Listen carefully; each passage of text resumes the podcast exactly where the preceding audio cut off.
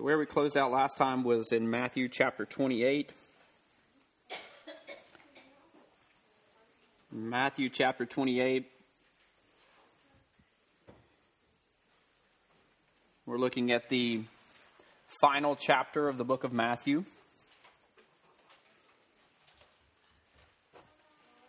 We had talked previously from chapter 27 about the power of Jesus' death, and we talked last time from chapter 28 about the power of his resurrection. Um, we wanted to really stress the importance of grasping about the resurrection and about the crucifixion um, to not view it only as a legal matter. You know, we wanted to work really hard to point to the fact that there was more, much, much more to it than just legal satisfaction of sin debt on our account. Um, there was dramatic power in his death and his resurrection that affects every aspect of our life.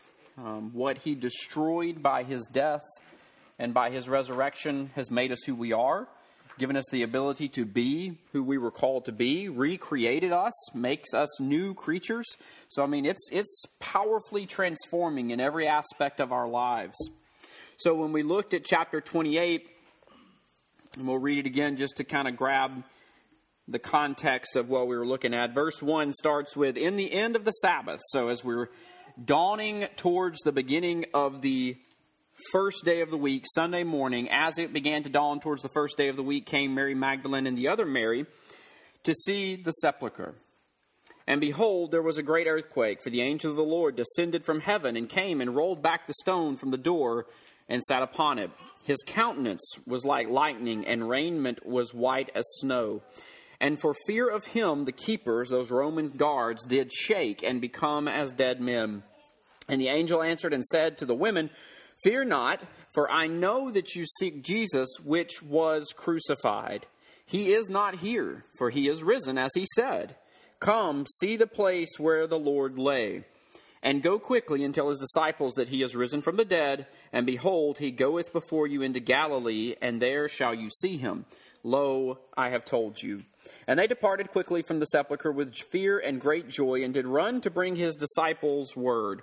And as they went to tell the disciples, behold, Jesus met them, saying, All hail.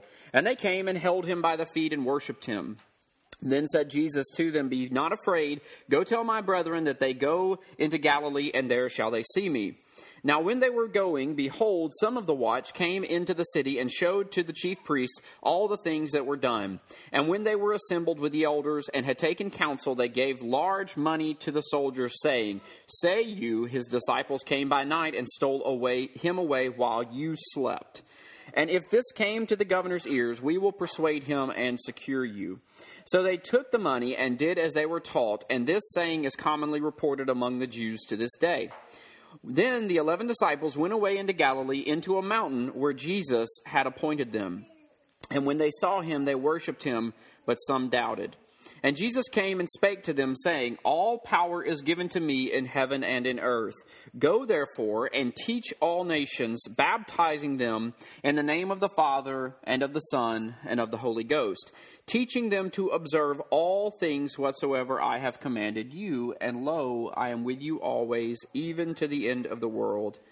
Amen. So, as we were talking about with the resurrection and what we find in the power of the resurrection, um, we mentioned three things last time about how the resurrection makes you who you are. And we brought up the verse from 1 Corinthians 15, verse 10, where Paul would say, as he's explaining and giving a discourse on the resurrection, that it is the grace of God, and obviously by default, the resurrection, that I am who I am that everything that Christ accomplished and everything God did in my life, making me a new creature because of what Christ accomplished in the resurrection, is what made me who I am. Paul, who was a murderer, is now a born again child of God, a preacher. And what Paul's argument was is, by the grace of God, I am who I am. That should make everybody who stands to preach the Word of God feel very comfortable. Because if Paul, who was a murderer, can be changed by the miraculous power of the grace of God through the power of the resurrection, then there is no sin on this earth that escapes that radical power of Jesus Christ. That's what I think is really important for us to wholeheartedly grab onto. When we talk about preaching about grace and what we think about grace and how we view God with grace, you know, you can come up with a lot of good theological arguments against kind of like what Paul does in Romans and in the book of Galatians and things like that, where you try to go out and you're laying out these arguments about how it's not by your works, it's all by grace and all this stuff. And we can really argue those very successfully by the Bible. There is a huge difference, as we have said over and over again, about arguing for the theological principles of grace and salvation by grace and applying graciousness in our lives. There is a huge difference. It's on display every day. Plenty of people who preach that it is all by the grace of God and not by your works will still live and do things that are contrary to that very principle. They will act in ways that are ungracious. They will act in ways that are Pharisaical and judicious versus gracious and merciful. And what you find here is Paul's testimony is guys, if God can change me, there's nobody that's exempt from this. There's nobody's sin that disqualifies them. There's nobody's misgivings and problems and things they've done that Jesus Christ did not pay for on the cross, and his miraculous power can change them.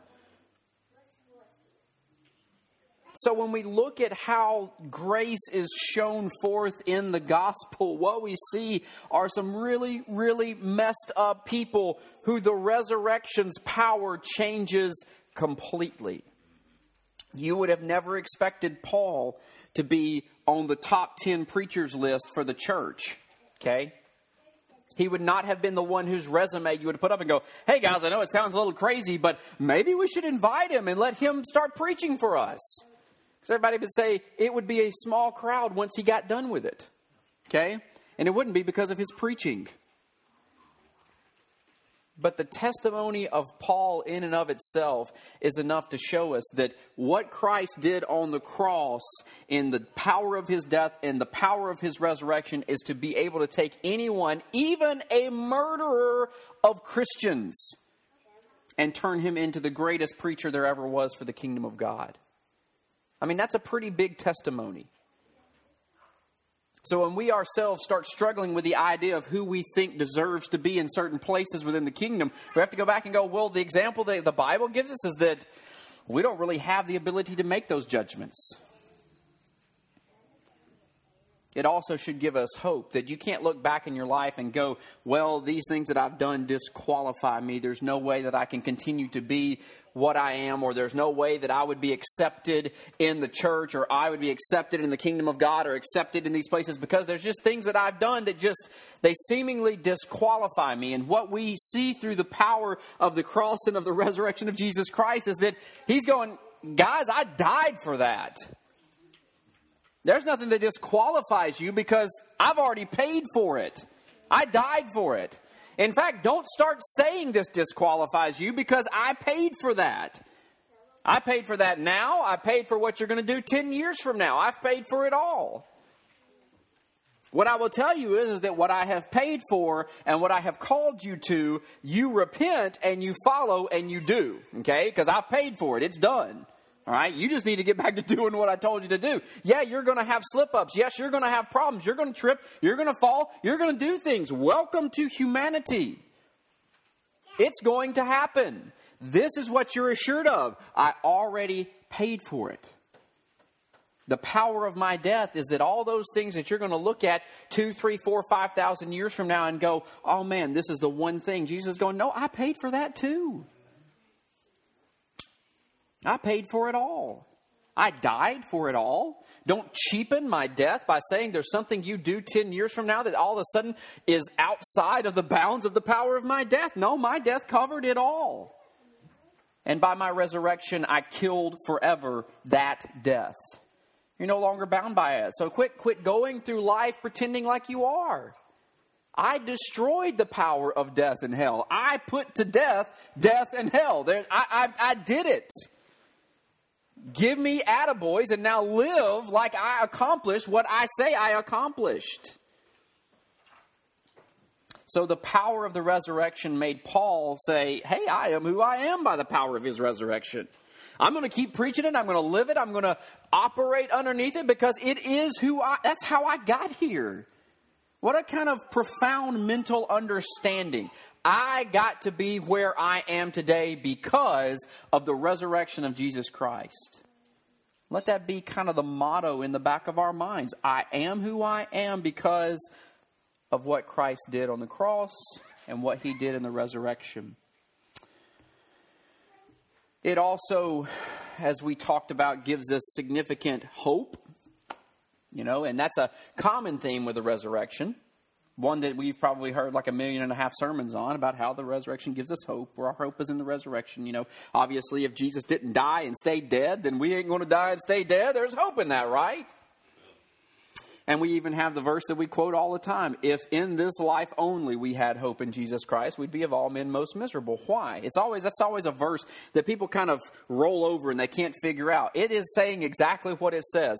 If all we had was this life, and all we had was this life, and even had Jesus in this life, but we still only had this life, we would be miserable because of all the goodness, all the greatness, all the superior moral teachings, all those things that Christ did. It's like, but who cares?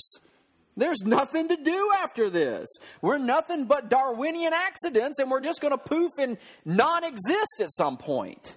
There's no point to it. What gives life its meaning is that this is not all there is. I mean, even Dave Ramsey, when you're doing like financial stuff, will tell you, don't worry about saving for, you know, X number of years and generations because guess what? You're going to die and that money is going to go to no one, okay? Or if you look at the examples of like David, David laid all this framework out for the kingdom and he had all these things established and he's passing it on to Solomon and it's such a great moment. And even Solomon comes back up and goes, yeah, but you know what? As I'm sitting here jotting down this book of Ecclesiastes, I'm going to tell you it's all vanity because I'm going to die and everything I've accomplished is going to go to two morons who are going to destroy it within like a year, okay? So even Solomon, the, the presumably the wisest man to ever walk the face of the earth, is jotting this, you know, just uplifting book, okay, and telling you about it basically how everything is vanity and nothing continues to exist. And if all we had in this life was this life, we would be of all men most miserable because it's all vanity. And even in that, he's going, you know what? I've got all this wealth. God blessed me to have more wealth than anybody else. He blessed me to have all this wisdom. He blessed me, he blessed me, he blessed me. And here's the reality I'm going to die. And when I die, all of these natural things are going to pass on to my children who are going to mess it up. That is such an encouraging thought, isn't it? So encouraging. Great. I'm going to do all these great things. I'm going to establish this kingdom. We're going to hit a high water mark, and man, it's a kingdom that will last forever. You know, the Roman Empire used to have this idea of this, you know, continuous reign. The Roman Empire would never end. Even the Nazis had this idea of this eternal Reich, this third Reich that would last a millennia. We see how that went, okay? The reality is, in both cases, it's not going to last forever, okay? It's going to die away, and everything you worked so hard to build up and stick to hopefully last forever will die in one fell swoop. So what does that what kind of encouragement does that give us? Not a lot, okay? It really makes us go, well then what's the point? What's the point of accumulating massive amounts of wealth when you're going to die? It will stay here, and probably the government will take half of it. What's it going to matter that you establish some kind of building or some kind of structure or some kind of organization? Because guess what? At some point, it will die. So, even Jesus and the kingdom and all of this that he established, if this in this world was the only place that it existed or could exist, and there was nothing beyond that, then Paul's going, we would still be miserable. Because, yeah, we've got this great philosophy, but it will eventually die just like every other religion. And we will go into non existence. Well, that's not very cheery. In fact, that's why in one of the in one of the verses in um, in chapter 15 of 1 Corinthians, he'll say, you know, if the dead rise not, if there is no resurrection, let us just eat and drink, for tomorrow we die. Okay? That is the antithesis to the resurrection hope. Okay? That is, if there is no resurrection, this is basically the motto we adopt because there's no point to life beyond this.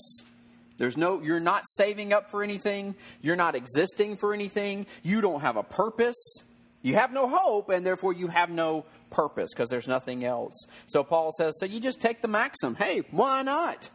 Eat and drink, for tomorrow we die. Even the writers of the epistles will make this point when they're talking to fellow believers. They'll say, You know, you make all these plans. You say things like, Well, tomorrow we're going to rise up and we're going to go to town and we're going to do all this stuff. And he says, Don't actually say that because you have no clue. Tomorrow you could die. He says, Instead, you need to say, Lord willing, we will go do all these things. So even the, the writers of the epistles, as they're writing to fellow believers, they'll say, you need to recognize that your life is terminal. All right? You have a disease that's terminal. It's called sin and frailty in a destructed being. That's what it is. And ultimately, it's going to get you one of these days. He said, so don't even start making plans like, oh, we're going to go do this, and we're going to make all this money, and we're going to set up this, and we're going to make all these plans. He said, because in all honesty, you don't know what's going to happen to you tomorrow tomorrow. He said, so you don't make plans like that. You don't. That's not saying you don't do anything. You just sit on the couch and go, well, tomorrow I could die. So, no, he says you need to make you need to reframe your mind around if it's the Lord's will. Lord willing, I will go do all these things. If you've ever heard somebody say that, that's what they're trying to quote at. Now, whether we're actually living like that, that's a different picture. But that is the kind of mindset that they wanted you to have. You don't know what tomorrow holds, only God does. So you need to say, hey, Lord, if it's your will for this to happen, we'll go, and that's how we'll live our lives. But even that hints pretty directly at the understanding our lives are frail. We're not going to make it out of this world alive. But the difference is if that's your only mindset, if there's nothing past that, we are miserable. We're even more miserable because we have all this knowledge. We've been given all this knowledge about Jesus Christ and all this knowledge about His beauty and His holiness and His majesty and all these things just to know that it's not going to go past this world. Well, that would be pretty doggone miserable. Thankfully, the resurrection gives us a clear picture that that is not the case. The resurrection shows us no, this life isn't all there is. No, it isn't some kind of Darwinian endpoint. No, it's not non existent. It's resurrection. It's life beyond. It's another stage. It's a perfect new heaven and earth. It is an existence beyond this frail, destroyed existence. And he says, Now all the things that you hear and know and learn about the resurrection give you hope, but it also gives you purpose. It's not we eat and drink for tomorrow we die. It's we eat and drink for the glory of God. We live by the will of God for tomorrow. And if we die, guess what? We go on past this because of the resurrection. So the existence and purpose that we have will extend beyond this natural life into an eternal life through the resurrection. So the resurrection is that thing that gives us identity, it gives us hope, and it gives us purpose. So then, as he kind of concludes this section of Matthew, he makes a point at the very end. Because again, we're talking about what does this all mean for us? How do we wrap a bow on the top of this entire message that's been going on for three and a half years and 28 chapters. How is it? What does all this do? What is the purpose of everything that has been preached and taught by Jesus to this point? Again, there was obviously the idea that Jesus had plans for us post his resurrection. Amen? Jesus obviously had in his mind a game plan for us after his resurrection. It was not enjoy yourselves, rock in the cradle of grace. One day I'll get you home, but you don't have really a whole lot to do. I've taken care of everything. Because it's by grace, there's nothing you got to do, and therefore, just enjoy life, rock on, and one day we'll set all this right. That's not how this ends. This ends with Jesus saying, I've got the torch and I'm giving it to you. Take off. You've got stuff to do. Okay? That's how this is concluded. So then we have to kind of get our minds around that. We have to understand that there is more to our existence post resurrection than just existing. We have work to do. We have been tasked with work to do. We have been commanded by God with work to do. We're not just sitting back here and enjoying it. We're not just laying around at a spa and soaking up all the ambiance. We have work to do, commanded by our Lord. So, how does he close it out? Well, as he's closing it out, he says, All power is given to me in heaven and in earth. And that was a post resurrection achievement.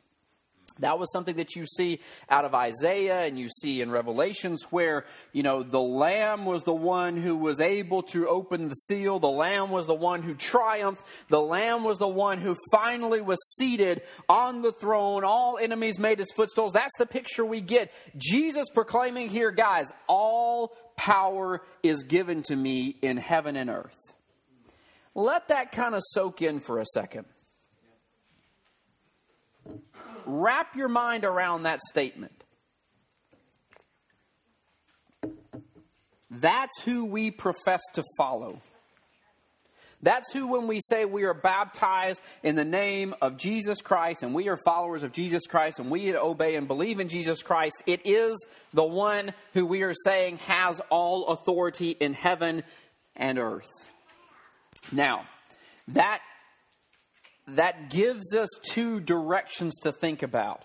Number one is the brilliant understanding that in our lives, in everything that we do, and everything we've been tasked with, and everything we face, we have the one who has all the power and authority. Okay? The Jesus Christ that we're talking about is the one who has all power and authority, which means there's nobody else to go to. There's nobody else that we turn to. There's nobody else we look for. We most certainly don't need to be looking at ourselves to solve these problems because we don't have all the power. We have the one who does. But it's certainly not by our hands. The second thing about that is is all authority rests in him. Which means there's nobody in this world who has more authority over our lives than Jesus. And there's nobody in this world who is outside the bounds of Jesus' authority. Nobody. That means the President of the United States is still under the authority of Jesus Christ. That means that any ruler, any person, any bigwig, any multi billionaire, whoever it may be, however big their pants may be, whatever, they're still under the authority of Jesus Christ. In fact, in this, Jesus is proclaiming his totalitarian status. Okay? I am in authority over everything. I showed you while I was here my authority over the created world. I can make the wind stop. I can make the wind start. I can heal dead people. I can do all these things. I can show you how just in the created order I am in control. But we can just keep rewinding and we can see plenty of examples where no matter who the ruler is, whether it's Egypt or whether it's Babylon or whatever, God has consistently proven he has the authority over everybody's life. There's nobody outside of that. Now, under that authority, hopefully you fall into two camps of those who recognize and are obedient to Jesus' authority and those who are wicked and rebelling against Jesus' authority, but it's still under his authority. There's nobody that Jesus is going, no, they're kind of on the outskirts. I really don't have a lot to do with them. Know everybody, everything, all the stars in the heavens, all the created order, the matter, the molecules, the atoms, the quarks and the subatomic protons, whatever it may be, all of that is under the authority of Jesus Christ.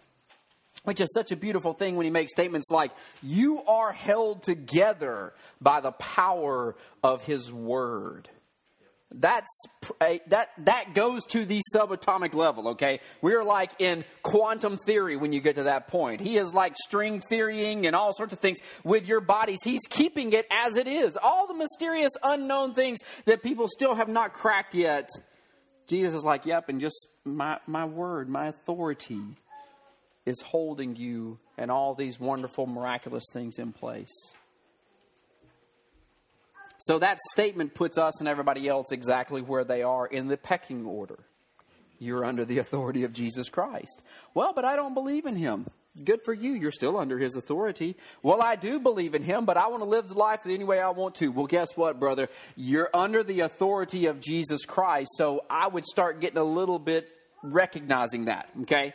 This is how it is. You don't have any way out. This is not a democracy. You don't vote for it. This is how it is. Jesus said, this is how you're going to live. This is who you're going to listen to. This is how you're going to obey me. This is how you're going to love me and love your neighbors. This is how it is. I'm an authority. By the way, I died and raised from the dead. You didn't do that. That puts me in authority over you. So if I tell you to do this, guess what you're going to do?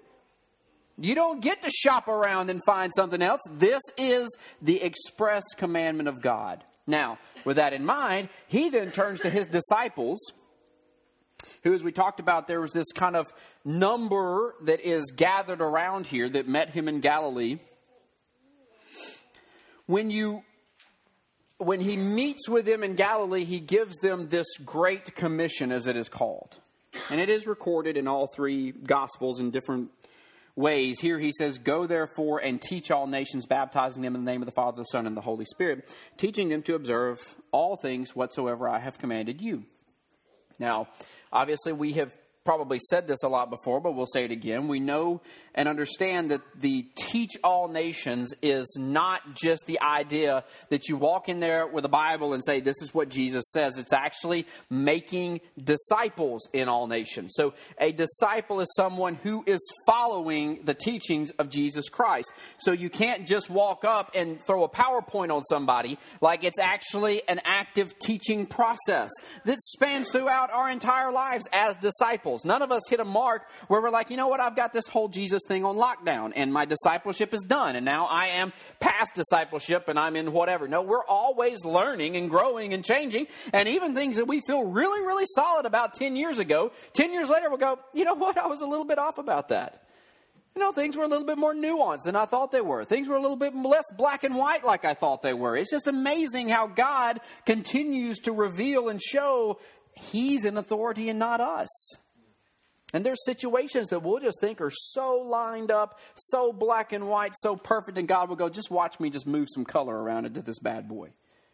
Just watch me show you how throughout all of creation, I am the one you're to rely on and not your picture of what you think is right and wrong, black and white. You trust me. You follow me. You let me show you how I would have you to live.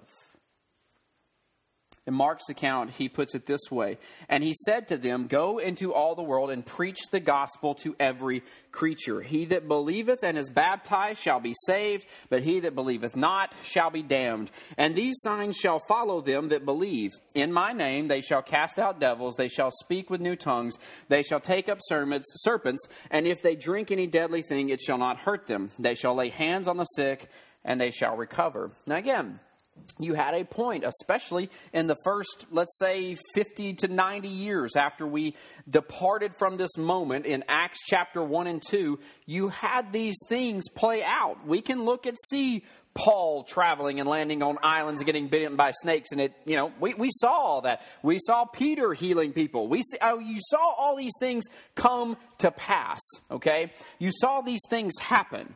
You saw Jesus' words play out. And basically, what he is telling them here you have been tasked with a, a thing to do. And guess what? You're going to meet adversity on the way. But here's what you need to remember like he says in Matthew I'm with you always, no matter what it is.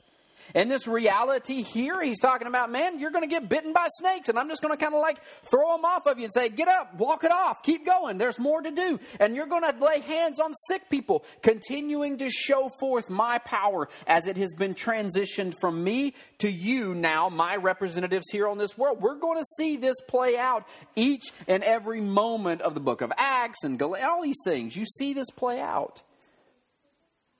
But what you see primarily play out is God's commandment, Christ's commandment to us to go into all the world and preach the gospel. That is still a commandment today. I don't see in parentheses an expiration date on that. Do you? It's not in there.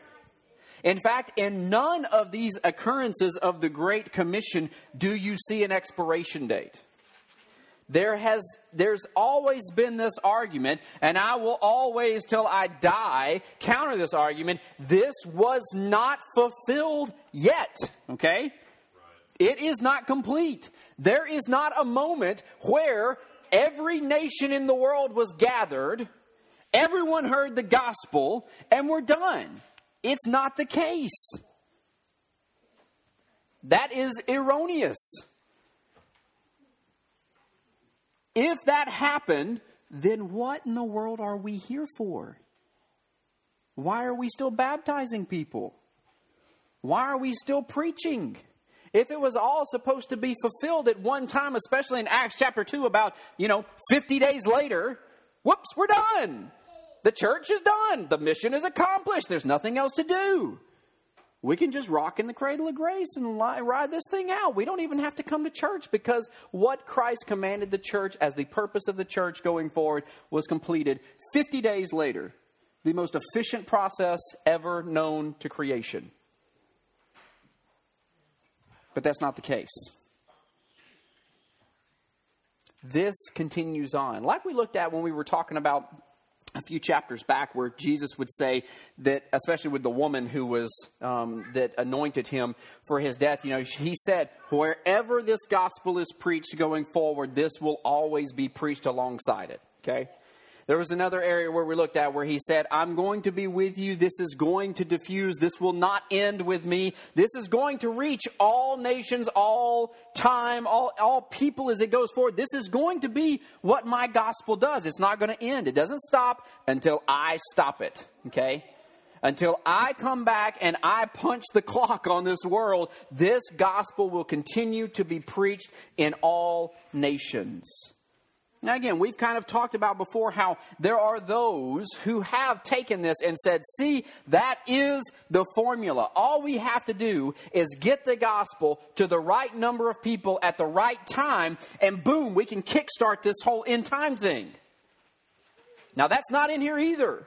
There's no expiration date in parentheses, and there is no end time formula that God said, well, there's just this one group out there that if you just get the gospel to them, man, I will punch the time. I'm waiting on you. Once you get this done, then I will finally come back. That's not anywhere in here, okay?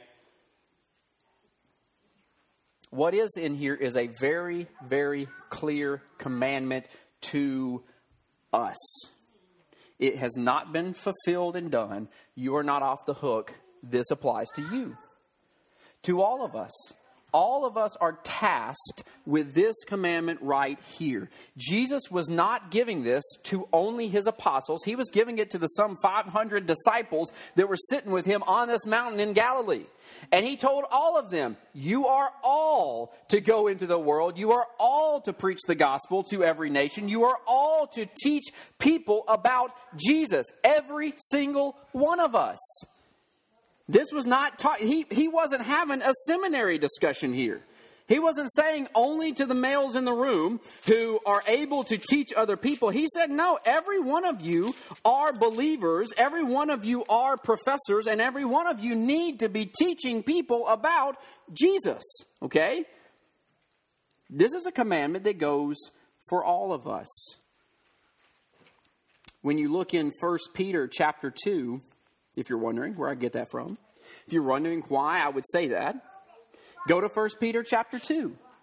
1 Peter chapter 2 verse 9 he will say this but you are a chosen generation a royal priesthood a holy nation a peculiar people that you should show forth the praises of him who has called you out of darkness into his marvelous light which in time past were not a people, but are now the people of God, which had not obtained mercy, but have now obtained mercy. This, and he goes on to say, having your conversations honest among the Gentiles, whereas they speak evil against you.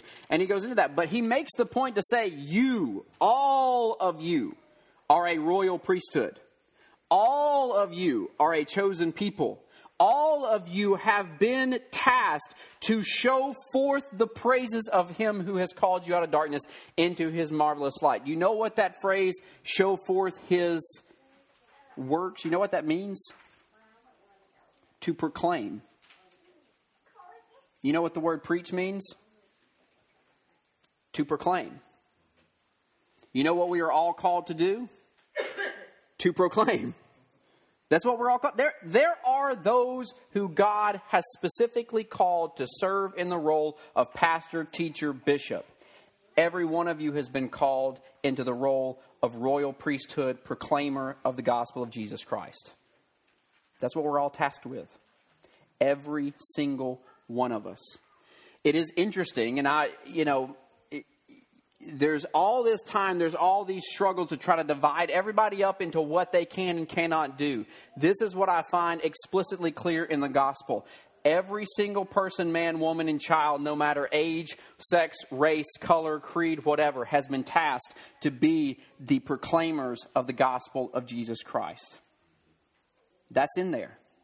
All of you have been given the ministry of reconciliation. All of you have been called to be ambassadors. All of you have been called to be part of the royal priesthood of God. No discrimination. The question then is when we're tasked with this, do we, are we actually doing it? See, the problem is, is what we'll get into the habit of is we'll start just bringing that in to one or two select people and saying, no, you are the only ones who were able to do this. Taking the responsibility and really taking away the God given commandment from the entire church congregation. You do realize, and I hope you do, that I cannot do this alone. There is no way possible that I could reach, teach, or proclaim like this is expressed here by myself. That's because Jesus never meant for it to be that way. He called me and said, You I have placed in a place to proclaim and teach my people in this area and to serve in the role as pastor, teacher, bishop, that whole thing that's given to us there in, in Paul's writings. But he did not say, You are the only one who has been given authority to teach or preach the gospel to people in the world. In fact, he said all of you are supposed to. All of us are supposed to make disciples. Priscilla and Aquila were not pastor teachers, but they made a disciple of Apollos. In fact, they made a disciple of a future preacher. Okay? So they are all tasked. Paul, Priscilla and Aquila were going out there just doing what God had commanded them to do. They were living, that is the perfect, I love those two because they are the perfect example of what you would call laity the lay people, the non called out pastor, teacher, bishop, evangelist roles, those people, the people who were the congregation of whatever church they were, they were all out there teaching and proclaiming the works that Jesus Christ had done for them. That's what they were doing. May happen upon Apollos. Hey, buddy, let me kind of expound some things a little more perfectly for you. That's, I mean, they came all the way from Rome to do that. They are living out, they are embodying what is displayed here by Jesus. I have called all of you to do this. You are all tasked with that. And the reason why I harp on that is because we get away from what our purpose is. we get into thinking that all our, our sum total of our existence is just coming in here, parking it on a bench for an hour and a half, one time a week, maybe twice a week, and that's just what we just exist in this place. Worse than that is we get into the mindset of we exist in this place to continue on a denominational trend so it doesn't die out. That is the worst mindset possible. That's not a biblical mindset. Jesus Christ didn't say, I have all authority and this is what I want you to do. Occupy space to keep your denomination alive. I don't find that in here. If that was all Jesus wanted, that would be a pretty shallow existence for us. I don't, I don't really need your help. I don't need you to do it. I just want you just to occupy this space. I want you to keep a name alive. I want you to make sure that the tradition has been upheld. That's, that's, that's all I need from you. That's not what he said. In fact, he expressed something completely contrary to that. He said, No, what I have tasked you with, my church, what I have yet tasked you with, what I have gifted you, how I have created you, how I have uniquely wired you, is to go forth that means you're actually not occupying space, you're getting outside of your occupied space. I want you to get out of here, and I want you in every day of your life, wherever you're at, to proclaim my praises for the wondrous works that I have done in your life. I want you to go out and I want you to talk to other people about me, and then I want you to make disciples in my teachings and emphasize my teachings. Not what tradition for 2,000 years has adopted as normative. No, what Jesus said is normative. That's what you teach. Not trying to work around love your neighbors in some kind of backwards way that you can still treat people disrespectfully or less than human. But no, loving them. It, the unlovable ones, the ones that nobody else thinks you should love, teaching people that that's actually what Jesus taught and make a disciple of that. Not make a disciple of the tradition, not make a disciple of the denomination, not make a disciple of the practices that your great great grandfather did. Making disciples of what Jesus taught us to do. That is our express commandment from the one who holds all authority. So when we run up against things that we go, man, Jesus didn't really say that. In fact, Jesus said the opposite. Well, where do we fall in that line? Who do we trust and go with? Who has the authority? Well, but that's not how we've always done it. Well, there's always been debate about this. Grand, have all the debate you want to, but if Jesus clearly says to do this, and we're making disciples of what Jesus said, not what everybody else says, then that's who we follow and where our traditions, practices, and techniques don't line up with that, then I've just got really a pretty good, clear teaching of Jesus that that stuff gets to go away. I don't care how long it's been in existence. I don't care if it's been 2,000 years of, well, this is how we've always done it. Well, did Jesus say it? Because if he didn't, I don't think that's where we line up with. Well, but I mean, that's being really radical. I mean, you're going to change something that everybody's really comfortable with. Great. I want you to be really uncomfortable with everything that we have created. I want you really comfortable with what Jesus Christ said. If you are comfortable with what Jesus said, but uncomfortable in every aspect of your life, great. It means you're on the right side. Oh, but that means I won't be as popular in, on, on my Facebook groups. People won't talk to me anymore. People won't associate with me anymore. People won't be my friend anymore because I'm not just regurgitating the same stuff that everybody likes to hear. Great. That's an awesome place to be in. You know, the church was absolutely exploding when the world was trying to destroy it. Catch that. The church was absolutely exploding when the world was trying to destroy it. It was when we started getting really cozy with the world that the church started dying. When we started saying, "Hey, you know what? Let's just kind of expand this thing out. Let's get let's hug up to Rome. Oh, look, now we're the official religion of Rome. That's got to be a positive thing, right? Look at what happens when we are so buddied up with our national government. We die.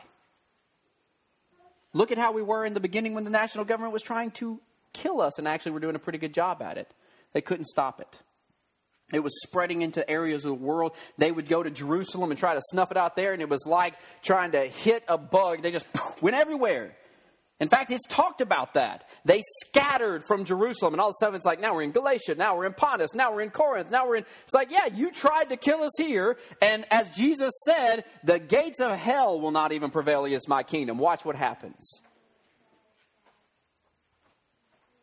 Our purpose is huge, and it has not stopped.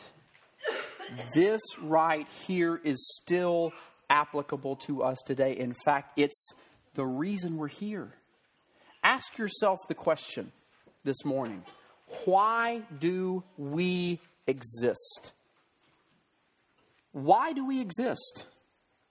What is our purpose as this group of believers here? Why do we exist? Why are we gathered here? Why do we do what we do? Why do we exist?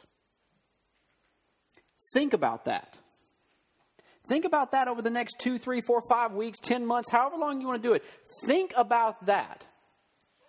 You know, there's been times where we haven't really, you know, we kind of, you, you, you get like mission statements at, at, organizations, okay? When you have an organization or a, or a corporation or whatever, a lot of times they'll come up with mission statements to say, why does this organization exist? What is the purpose of this organization? You know, like when we're when I'm doing stuff with with Sweetwater Outreach, you know, we have kind of a mission statement that is we exist for the purpose of trying to bring clean, safe water to the people of Africa and you know things like that. That's our purpose, and we try to organize and orchestrate everything around that mission statement to say why we exist. It is not. I'm going to say it like this. It's not good enough for us to have the simple, easy statement of we exist to praise God. That is a very vague statement. I would rather us really nail down why we exist. Now, I have my opinion of it, obviously. But I want you to think about it. Think about it over the next few weeks. Think about it. Go back and read through the entire book of Matthew. Go back and look and see if you yourself can come up with a mission statement as to why this church exists here. Does it line up with what Jesus taught? Is our mission statement based off of what Jesus commanded us to do? And how would that look? What does that look like? What does that mean we do? How does that mean we act and function? Luke also gave account of this, and we've talked before that in the synoptic gospels, Matthew, Mark, Luke, those who are kind of, they're the three that run alongside each other. Doesn't mean that John's outside. It just means John's focus. As you read through John, you'll find that John's book takes a very different approach to the life of Jesus. He's just angled it a different way. So the synoptic gospels, they talk about Matthew, Mark, and Luke. And we've said before, even though it's not you know, an absolute fact. It doesn't have to be this way. If it's said once, it's enough. But if it's listed out in all three, that's a pretty potent indicator that three separate witnesses on one event gave the same testimony saying this is what you should do. That means it's pretty important. That means it's something that we can't just glance off of, okay? So here in Luke's account, he says in verse 46 of Luke chapter 24. And he said to them, Thus it is written, and thus it behooved Christ to suffer and to rise from the dead the third day, and that repentance and remission of sins should be preached in his name among all nations, beginning at Jerusalem. And you are witnesses of these things. And behold, I send the promise of my Father to you. But tarry ye in the city of Jerusalem until you endure, you, until you be endued um, with the power from on high. And he led them out as far as to Bethany, and he lifted up his hands and blessed them. And it came to pass, while he blessed them, that he parted from them and carried up into the heaven. And they worshipped him and returned to Jerusalem with great joy, and were continually in the temple praising and blessing God. Amen. Now, the key point of that that I wanted to grab was Jesus' commandment. We had Mark's account, we have Matthew's account, Luke's account, even though it is less descriptive, okay, if you want to use it that way, then Mark and Matthew's, has this same central tenet. What do you need to do, church? And he says, You are to go forth and preach that repentance and remission of sins should be preached in, the, in, in his name among all nations, beginning at Jerusalem. Okay? That gives a lot of insight. It began at Jerusalem, but to be preached in all nations, it has to go out from Jerusalem which is another just feather in the cap of the argument that it couldn't have all happened at Jerusalem or that it could not have begun at Jerusalem. It would have begun and ended at Jerusalem. Okay? So it didn't happen in Pentecost in 50 days. It's still going on. But the fact is still there. Jesus tells them, You have a mission. Your mission is to go to all nations and preach repentance and remission of sins in the name of Jesus Christ. Make disciples of that. Make disciples of the teachings of Jesus Christ. Make disciples of his teachings about repentance, remission of sins, loving God, loving your neighbor, loving your wife, loving your husband, loving your kids, loving, loving. That's, he says, that's what you're to make disciples of. So, if you wanted a simplified, condensed, straightforward explanation of what it means to have identity, hope, and purpose in the resurrection, this is it. The Great Commission is it. To have a simplified, condensed, straightforward explanation of what it means to have identity, hope, and purpose in the resurrection, the Great Commission is it. This is Christ saying, Paul, you are who I have made you to be by the resurrection. Your identity, your purpose, your hope is to go forward and preach the resurrection. And that's exactly what Paul did. And that's what Paul says in chapter 15. I'm just doing what I have been tasked to do. I'm living out all the great works that Christ has done in me. I'm proclaiming the marvelous things he has done for me. I mean, this goes all the way back to the Gadarene man, the wild Gadarene that we preached about for so long, about that Gentile guy who went back to Decapolis in a big Gentile area and preached to the Gentiles the gospel of what Jesus Christ had done for them. Who wanted so badly to hang out near Jesus, and Jesus said, No, what do I want you to do? Go back to your people, Go back to your neighborhoods, go back to your job, and tell them what great and marvelous things God has done for you. That is purpose, identity, and hope of the resurrection lived out in action. So it, if we could form, I guess I'm going to go ahead and, and, and give it to you a little bit. If we could form a mission statement for our church and how it is to operate, then this would be it. As brought out from the Great Commission that we are to go everywhere and proclaim the gospel, proclaim repentance, proclaim remission to sins of sins, proclaim baptism obedience, proclaim the love of God and the love of your neighbor. That would be number 1. Go everywhere. Now again, that's that's a people automatically think that what I'm going to do to fulfill this means I have to get on a plane and go to Africa. That may be part of what you're going to do. In fact, I would tell everybody in the room that is still part of you. You do not have to have a neon sign drop out of heaven and say, go to Africa, go to Asia for you to do that. You have been given gifts by God that are able to be used anywhere in the world. It's not a matter of can you, it's just will you actually do it, okay? But that's not the that's not the complete fulfillment of this. That's not like the ultimate this is what he's saying. You have people in your sphere of existence that qualifies as everywhere. Whether that's at home, whether that's at school, whether that's at church, whether that's at work, whether that's at Walmart, as we have said numerous times, that means go everywhere. It means you're not just going to get it here, you're going to get it everywhere. Priscilla and Aquila on their way back from Rome stopped by Apollos. That, that was not any kind of, okay, well, we need to specifically go to this specific area. That was just them existing where they existed at that time. Go everywhere and proclaim the gospel. Go everywhere and proclaim the teachings of Jesus Christ. Go everywhere and make disciples. The whole idea is not just in proclaiming the things of Jesus Christ, not just arguing the superiority of theology about grace versus, you know, works. That's not that's not what we were called to do. We were called to make disciples of the teachings of Jesus Christ. That is a much deeper, more intimate thing. And that involves a lot more stuff. In fact, it involves a lot of stuff that applies to daily life. And unless you're John MacArthur or somebody else who makes a living by just arguing against people, I'm going to say that that's probably not going to be the main part of your life that really needs addressed by the teachings and being a disciple of Jesus Christ.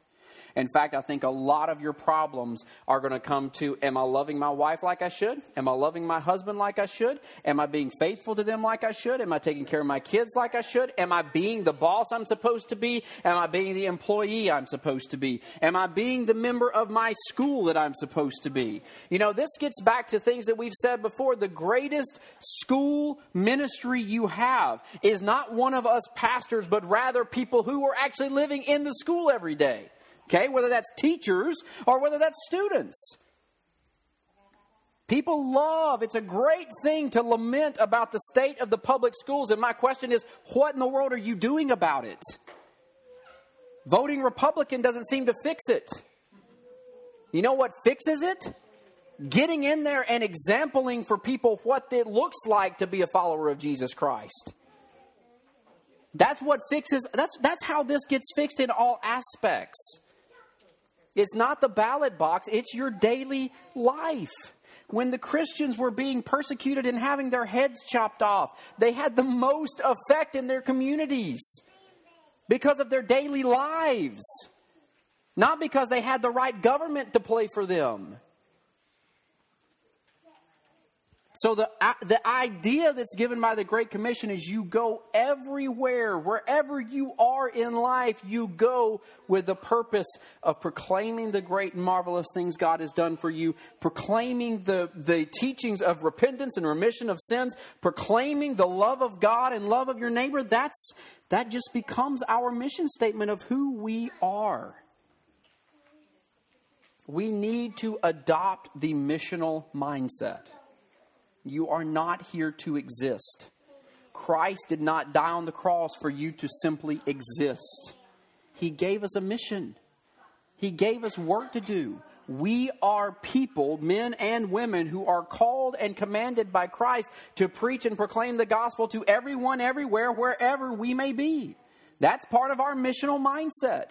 We are a people who are called to make disciples, to nurture individuals in the grace and mercy of God and train them in the teachings of Jesus Christ. And we do this first by being true disciples ourselves. We talked about this with the Pharisees and how the Pharisees were all about teaching the things of Moses, but then Jesus said, but don't do like they do because they don't do what Jesus, I mean, what Moses taught, okay? They're good, they're right on what they're teaching, but they're not living like that. And we made the point that you make disciples by your actions, not by what you say, most of the time. You can say a lot of really good stuff, but when people see you act the way that you do, you're making disciples of your actions, not by what you say. So, how do we counter that and leverage that for the way that the missional mindset that God has given us? Well, it's not just going into your place of work and saying a lot of good, God sounding things, it's rather living in godly ways. So, if you've ever questioned anything about what your purpose is, about what your life is meant for, what God has done for you, what He has commanded us to do, what He has given for us, what He has called us to, then this is where you go. You know, a lot of times people will have the question, well, when I'm starting to read or what I'm, I'm supposed to study my Bible and go through things, where do I turn? And I have just, in the last several years, I have gone, look, just go read the Gospels. Don't read anything else right now. Just read the Gospels. Go through Matthew, Mark, Luke, and John. Read it over and over and over and over again. Let that be part of your daily reading. Psalms are awesome. Proverbs are great.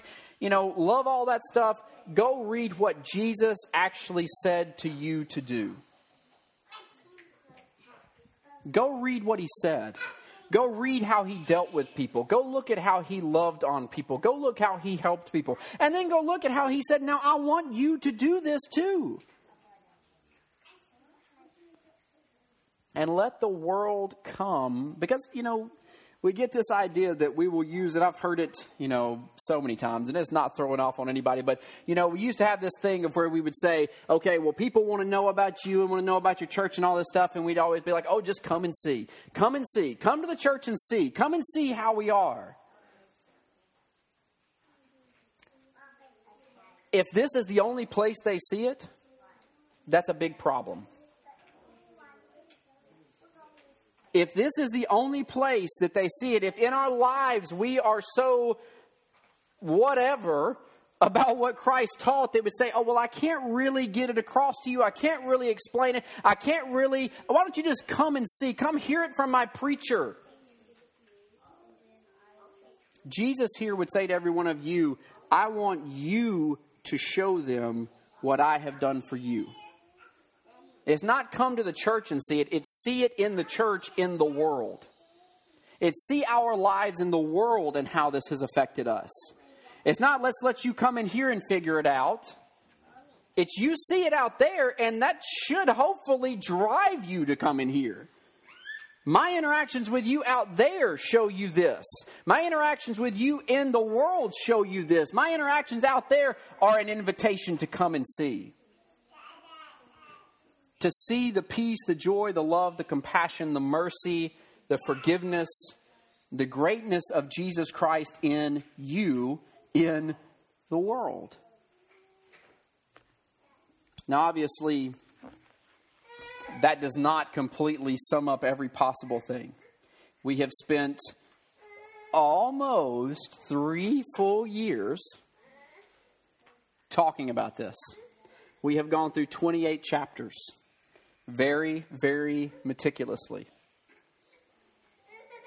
I hope that in those years I have adequately enough explained the teachings of Jesus Christ and how he would have us to live. But I will close with how John closes out the gospel. This is the disciple which testifies of these things and wrote these things, and we know that his testimony is true. And there are also many other things which Jesus did, the which, if they should be written every one, I suppose that even the world itself could not contain the books that should be written. Amen. May God bless us to work on this.